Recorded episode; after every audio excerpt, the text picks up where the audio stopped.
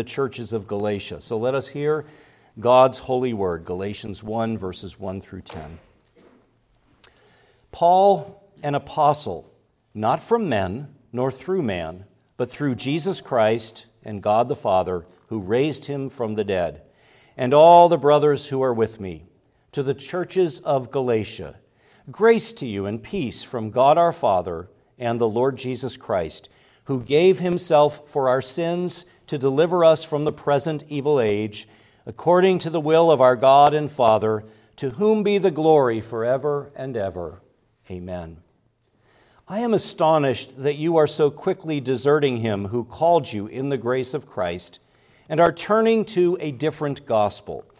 Not that there is another one, but there are some who trouble you and want to distort the gospel of Christ. But even if we or an angel from heaven should preach to you a gospel contrary to the one we preach to you, let him be accursed. As we have said before, I say again if anyone is preaching to you a gospel contrary to the one you received, let him be accursed. For am I now speak, seeking the approval of man or of God? Or am I trying to please man? If I were still trying to please man, I would not be a servant of Christ.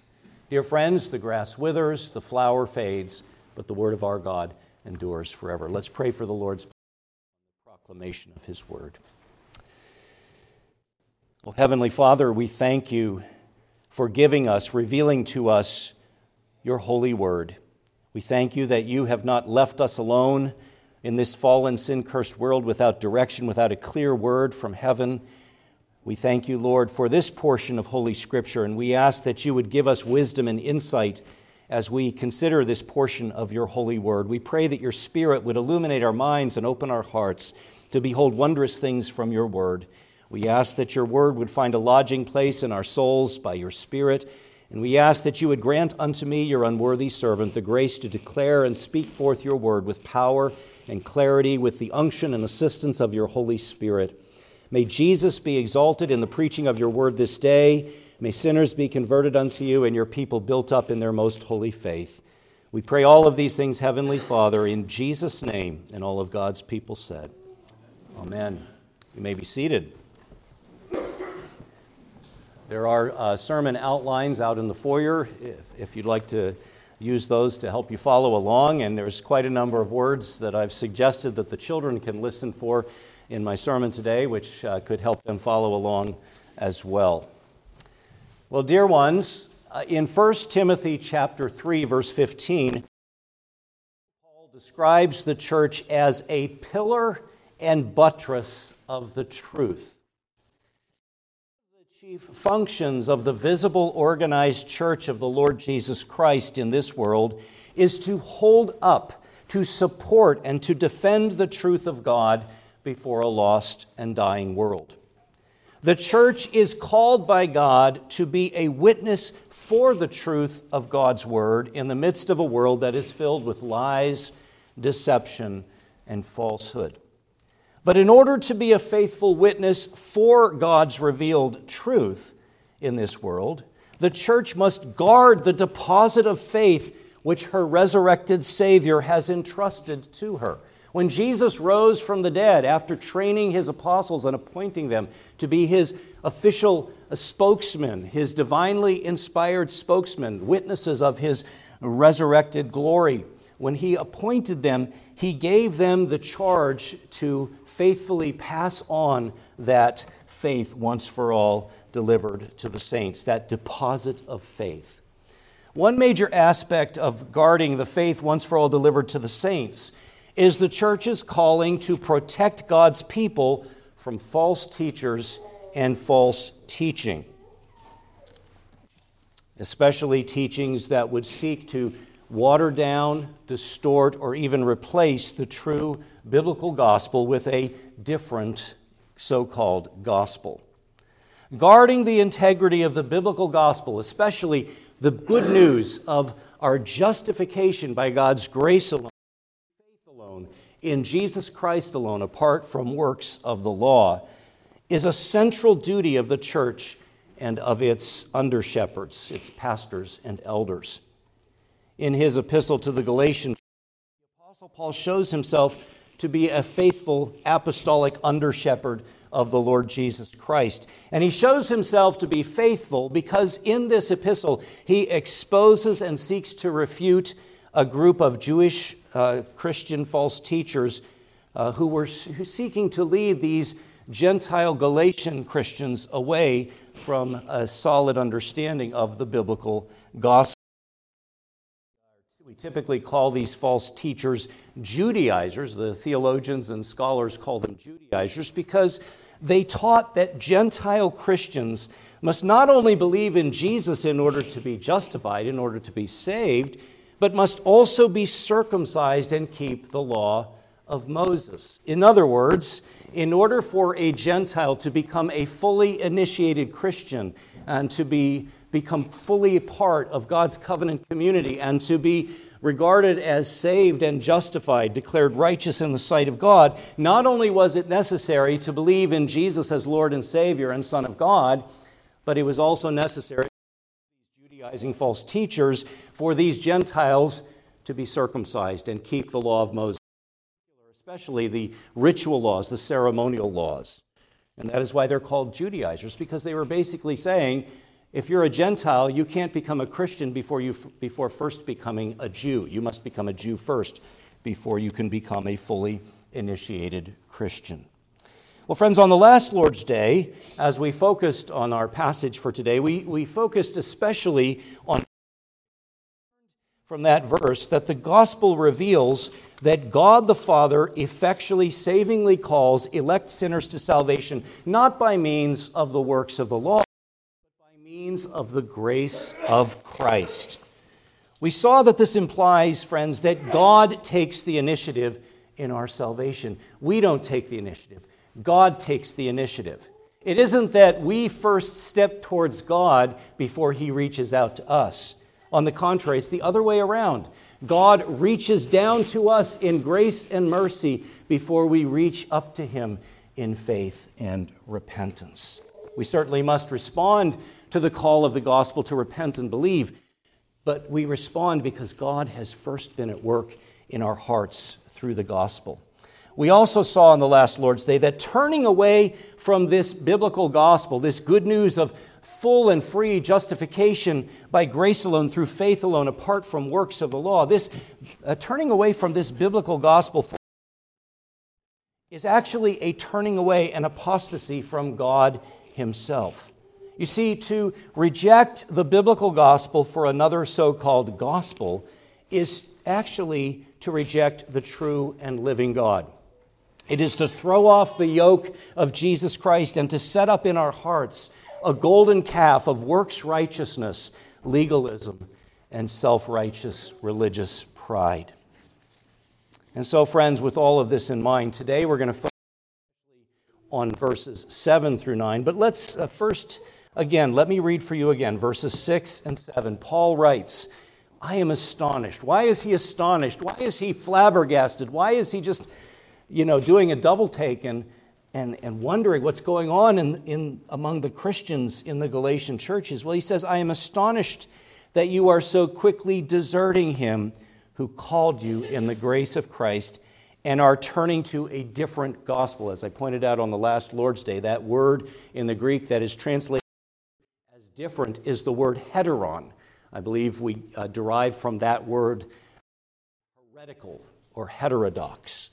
Uh, he's talking about turning away from the pure biblical gospel, the gospel of Jesus Christ, to a heterodox, a different gospel. And then he goes on to say in verse 7 not that there is another one, but there are some who trouble you and want to distort the gospel of Christ. What do we learn from this passage? Well, first of all, brothers and sisters, take to heart that there is one and only one gospel. There are not multiple gospels. I mean, there are different gospel accounts in the New Testament, yes Matthew, Mark, Luke, and John. We're not talking about the gospel accounts because all four gospel accounts proclaim and reveal this one true gospel, this good news, this message uh, of Jesus Christ. And there is one and only one gospel. That is clearly implied by what uh, Paul writes here in verse 7. He says, Not that there is another one. That's essentially saying there's only one. There's one and only one gospel of Jesus Christ. This is important, friends. We live in a time where, where there is such a cultural pressure put upon the church to, to change the gospel, to make it more palatable to contemporary trends and contemporary ideas and contemporary ideologies and philosophies. And there's a temptation to, uh, to reimagine the gospel, to kind of uh, shave off its rough edges and make it more palatable uh, to contemporary postmodern uh, humanity. We saw this in the last century with theological, so called theological modernism, also known as theological liberalism in the churches. The project of theological modernism was to make the Bible and the Christian faith more palatable, more, more uh, uh accommodating to so called modern man. But of course, modern man was conceived of as a man who, man who is rationalistic and naturalistic and rejects miracles and the supernatural worldview of the Bible.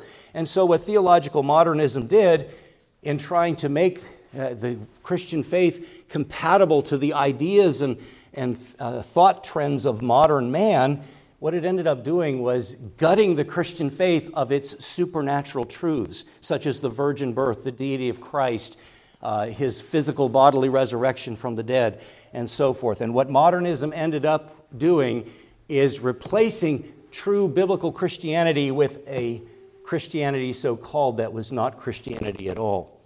As uh, Dr. J. Gresham Machen in his classic book, Christianity and Liberalism, pointed out, liberalism is literally another religion. It's not Christianity, though it uses Christian terminology and traditional Christian language. It is it hijacked that Christian language and imported into uh, Christianity false concepts, foreign concepts. Uh, it is uh, gutted Christianity of its supernatural reality. And so, moder- the modernist uh, struggle in the church over the last century reminds us that there's only one biblical gospel the gospel of Jesus Christ. And this, here, what Paul is doing warning us. Those who would change or pervert or try to improve upon the one and only gospel of Christ. You see, my friends, if you read the scriptures, if you familiarize Word of God, you will see that the scriptures contain many, many warnings against false prophets and false teachers. Let me just read a few of those to you. Let's turn, uh, if you have your Bibles with you, turn to Ro- uh, Matthew chapter 7, verse 15. Matthew chapter 7, verse 15. This is uh, as Jesus is getting towards the, the conclusion of his Sermon on the Mount.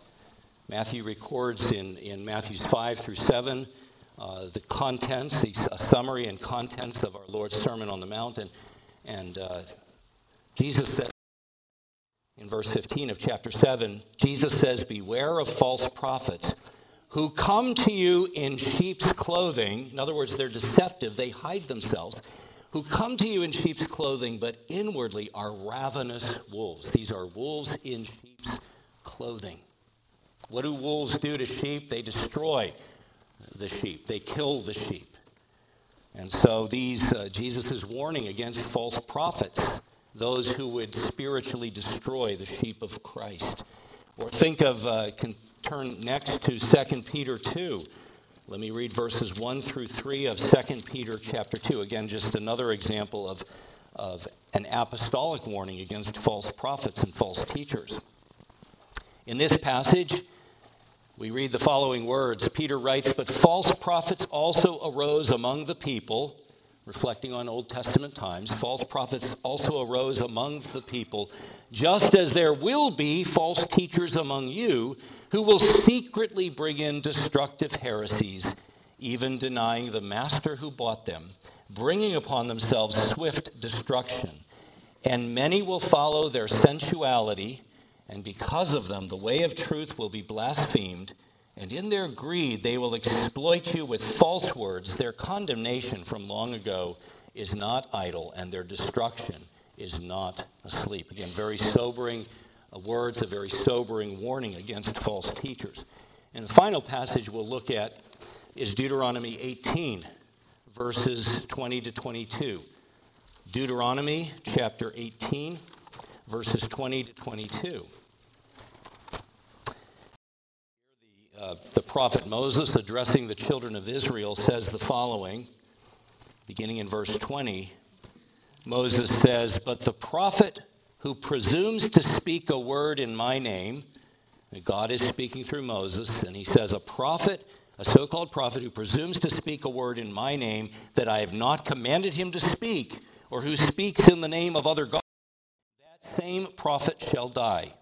And if you say in your heart, How may we know the word that the Lord has not spoken? When a prophet speaks in the name of the Lord, if the word does not come to pass or come true, that is a word that the Lord has not spoken. The prophet has spoken it presumptuously. You need not be afraid of him. And other examples, brothers and sisters. The one thing that should be clear from these biblical warnings about false teachers is that false teachers do not typically advertise themselves as false teachers. In fact, false teachers can often have very likable and engaging personalities. They can often be uh, very articulate. They can often be very attractive and charismatic in their personalities. They don't have gro- horns growing out of their heads. They don't walk around with sandwich boards strapped to their bodies that say, Beware, I'm a false prophet, keep your distance. No. They're often very, very likable. One thing that is common among false teachers is that they can be very, very subtle. We're told in the scriptures that Satan can disguise himself as an angel of light. So some false teachers are very skillful at putting themselves forth as earnest servants of Jesus Christ and of his gospel. And no doubt that's what these Judaizers were doing.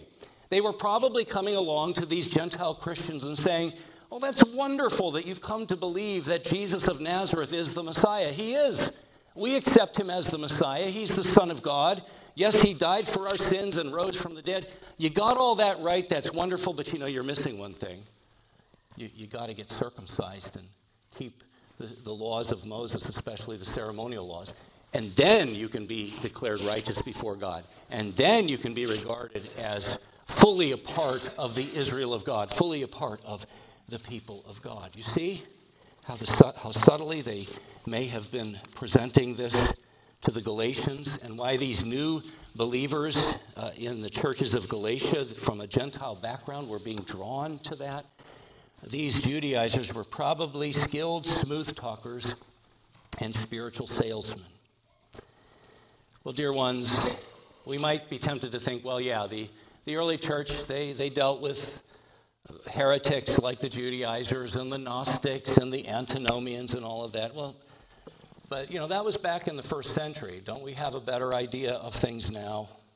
Well, friends, just as the early apostolic church had to contend with many slick false teachers like the Judaizers and the Gnostics and the Antinomians, so even today, the visible church of Jesus Christ continues to be plagued by false teachers who promote perverted, twisted, heretical gospels. Gospels that lead away from Jesus and away from the salvation that Jesus offers in the, in the true gospel. That's why, that's why Paul is so passionate in this epistle. That's why he only gives a very brief opening section and opening praise before diving into his subject and saying, What's wrong with you people? Wake up. I'm astonished at you. Why are you going astray? He knows that eternal matters, matters of eternal weight, are at stake. Now, the point here, friends, is not that we should be hyper judgmental or unlovingly suspicious of pastors and preachers and Bible teachers, or that we should be overly critical of every careless expression or word that a preacher might say. I know that many. Uh, favorite meal after church is roast pastor and criticizing what the pastor said. And, you know, I don't, I don't get the sense that you folks uh, do that, or if you do, you certainly don't let on that you do. But as someone who has been preaching for many years, I can tell you that part of the vocation of someone whose calling is to publicly speak is that if you, if you spend enough time publicly speaking, sooner or later you're going to misspeak. Sooner or later you're going to say something that's confusing or perhaps unintentionally misleading. And I can tell you that while it is my intention to carefully prepare and research my sermons and to deliver them faithfully to the text, I can look back on my many years of preaching and many times when I unintentionally opened my mouth and put my foot in my mouth or misspoke. So the point here uh, is not to be ungracious and towards those who are entrusted with the task of preaching the Word of God. But rather, the point here, beloved, is that all of us, whether we're clergy or lay people, whatever our calling or vocation may be, all of us have a biblical duty to be discerning. The call to discernment, that's not just for the pastors and elders, that's a call to all of God's people. All of us in our office of believer, all of us are called to exercise discernment. When we do not exercise proper biblical discernment, we're actually sinning. God expects you not to be gullible, to false teachers. We are responsible before God to be discerning in terms of the preachers and Bible teachers uh, that we listen to and follow and expose ourselves to. And we need to be on the lookout for those who may be peddling a false or misleading gospel. But you may wonder how can you tell a false teacher from a true one? Not by how likable they may be or by how good they may make you feel, their influence or the number of followers that they have or by the crowds that they draw. Rather, the answer is you can tell by the message that they teach and preach. Is this man's message? That's the issue. Is it a feel good, man centered message, or is it the good news of salvation through Christ crucified and risen from? Does the preacher proclaim, as the scriptures proclaim, that all people are sinners fallen in Adam, worthy of condemnation for their sins, and that no man can be saved by his good works or religious strivings? Does the preacher proclaim Jesus Christ, God and man, the Word made flesh, crucified for the forgiveness of our sins, raised from the dead, physically and bodily raised from the dead for our justification? Do they proclaim this biblical Jesus as the one and only way of salvation?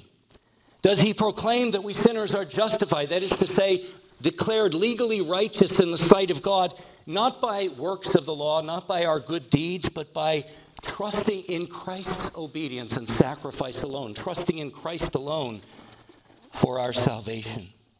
Or does the so called preacher deny any or all of these biblical truths? If he denies or perverts or obscures or twists any of these or similar essential gospel truths, then there is a good possibility that he is a false teacher and should be avoided like the plague.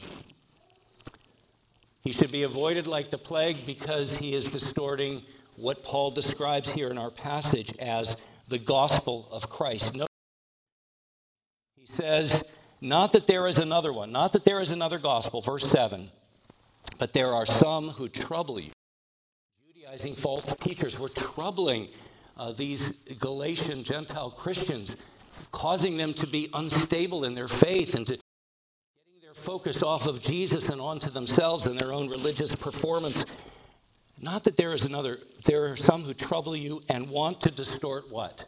They want to distort. They, they have an agenda. They want to distort the gospel of Christ, not a gospel of Christ or one of many gospels. No, the gospel of Christ. Notice that this one and only gospel is the gospel of Christ. In what sense is it of Christ? Major senses that I believe Paul has in mind here. The gospel is of Christ in its contents. That is to say, it is the message about Jesus Christ. If you go to a church service and you hear a pastor preach a sermon that has almost nothing to say about Jesus, You might as well go hear a sermon in a Jewish synagogue or a Unitarian assembly. True gospel preaching is centered on the person and the work, the saving work of the Lord Jesus Christ. True gospel preaching is not a, a theological TED talk. It's not a motivational speech. It's not moralistic uh, do-goodism. It is about Jesus Christ. The biblical gospel focuses on Jesus Christ, on his person and saving work. It does not focus on man's works or man's free will or man's decision, although certainly uh, when the gospel, when the Spirit brings the good news of Jesus to bear on your soul, it will impact your will. It will uh, move you to receive and rest upon Christ if the Spirit is active in it. But the gospel message itself, it's not a message of decision. It's not even a message of faith, it's a message about Jesus. Romans 10 tells us faith cometh by hearing, and hearing by what? The word of Christ. Not by the word of decision, not by the word of moralism or do goodism or social justiceism or cultural warriorism or anything like that. It's the gospel of Jesus Christ. The gospel focuses on Christ, on things like his miraculous virgin, his obedient life as the second Adam, his mighty miracles, healing the sick, raising the dead, casting out demons, walking on the waters, multiplying the loaves and the fishes, and so forth. And especially his sacrifice, his substitutionary atoning sacrifice on the cross for our sins, and his physical bodily resurrection from the dead, his resurrection appearances to multiple eyewitnesses after his resurrection, and his ascension into heaven, his reign at the Father's right hand, and his return at the end of this age. That's what the biblical gospel focuses on. Dear ones, the central focus of the biblical gospel is not our faith in Christ, though that is important. The central focus is rather on Christ himself because Christ is the object of our faith. So it is the gospel of Christ in that Christ, his person and work, are its central contents. But it is also of Christ in its origin. Not only is it a message about Jesus Christ, it is a message that originates from above, from Christ and it comes to us through the risen Jesus and his officially appointed apostles, whose writings and teachings are contained in the New Testament canonical scriptures. Dear listener, do you believe in this Lord Jesus Christ, the Jesus of the Bible? That's the only Jesus there is. That's the only Jesus that can save you from your sins. You cannot be saved by a Jesus who was a great religious teacher and a great moral example, but nothing else. The true Jesus was indeed a great religious teacher, a great moral example, but he was great because he was also divine. He is the God man, the Word made flesh, Emmanuel, God with us. And he came to this earth to work out our salvation by his obedient life and atoning sacrifice.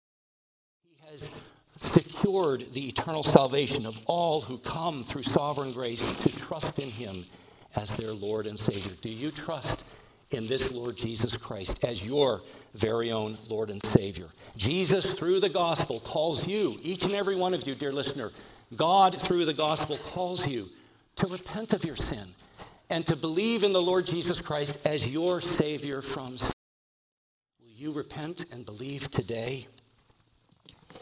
So we see, dear friends, that there is one and only one gospel.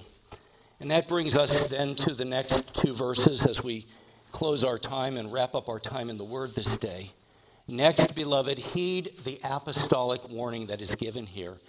And that warning is that anyone who perverts the gospel of Christ will be eternally damned or con- eternally condemned. Again, this is a very sober point, but it's what Paul is saying here, as I'll demonstrate in a few moments.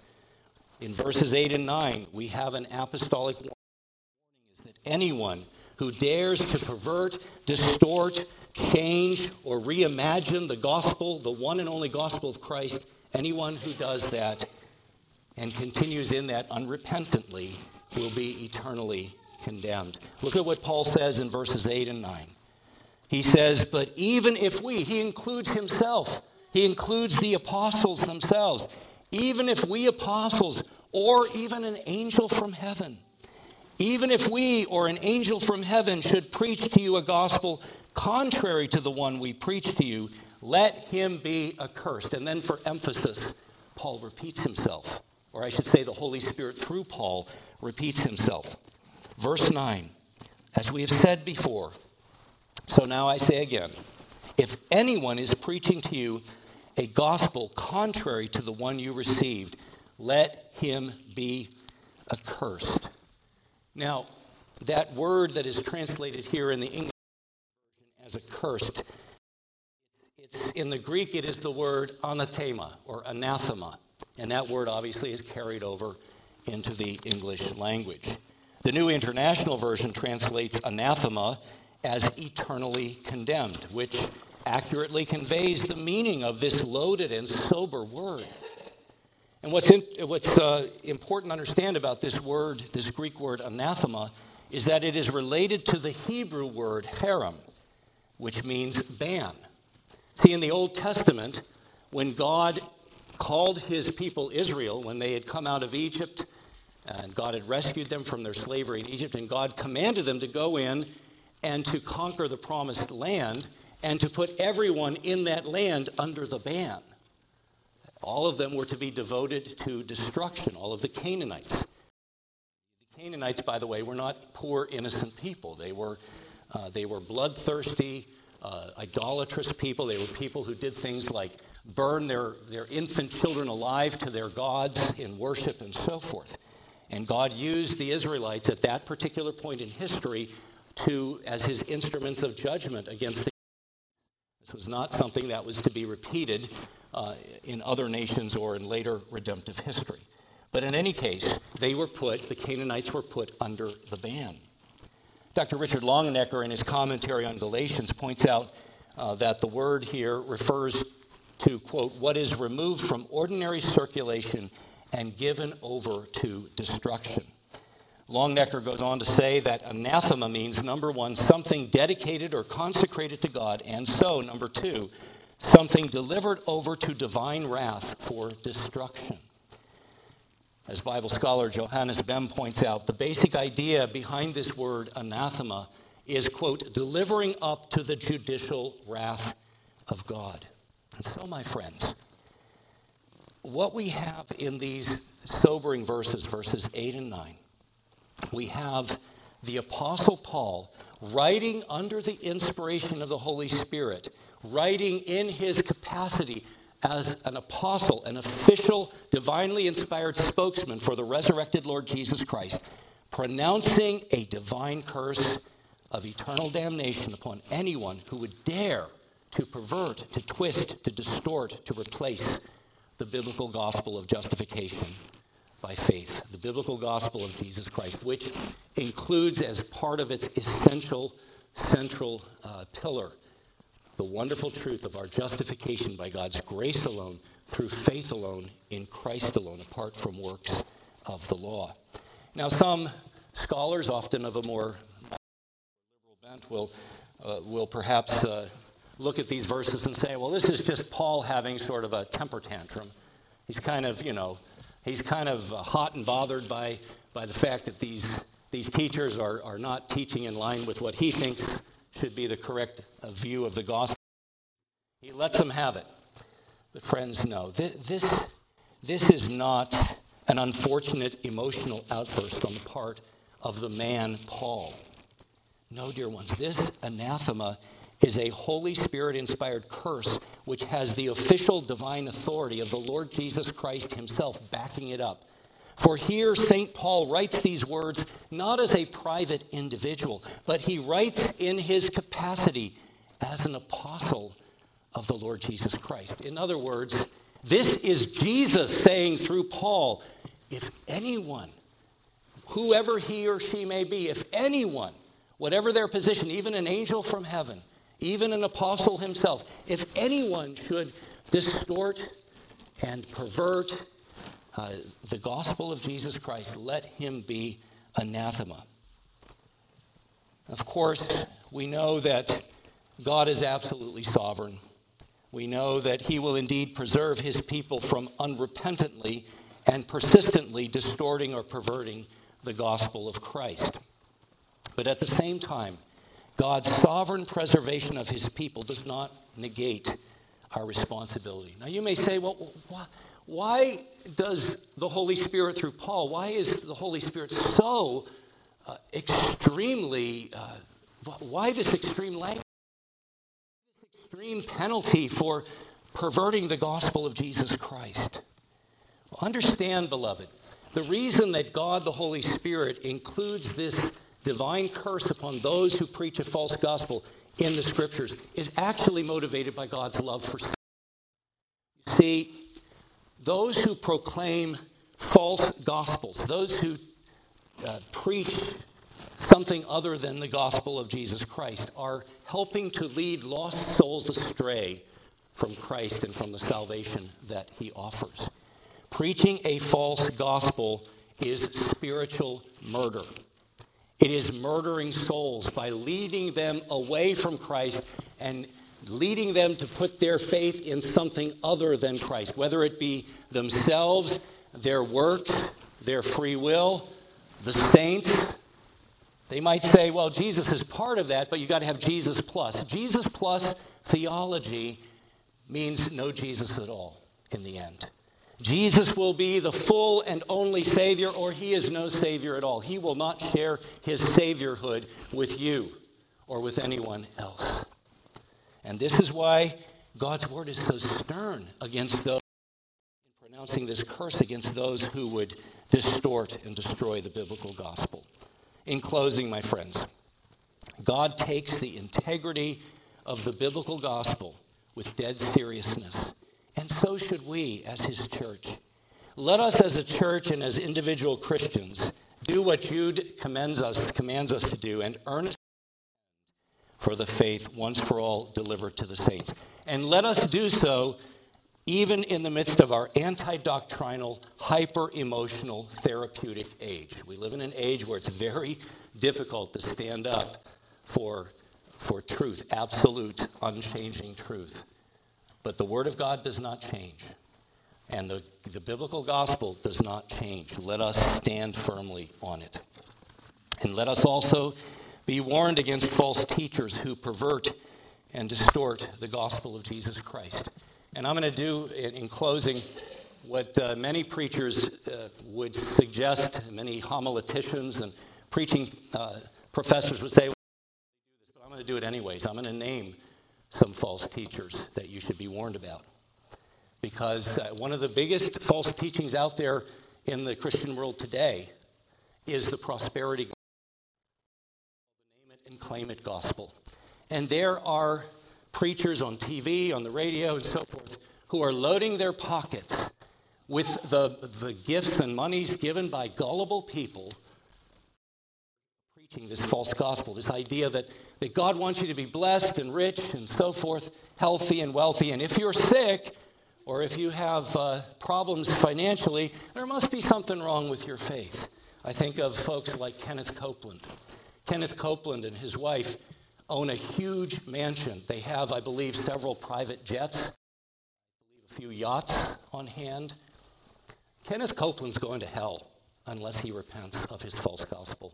May God have mercy on his soul. He is leading so many astray. But what amazes me as I watch this man, watch clips of this man preaching, is how do people fall from this for this demon-possessed false teacher?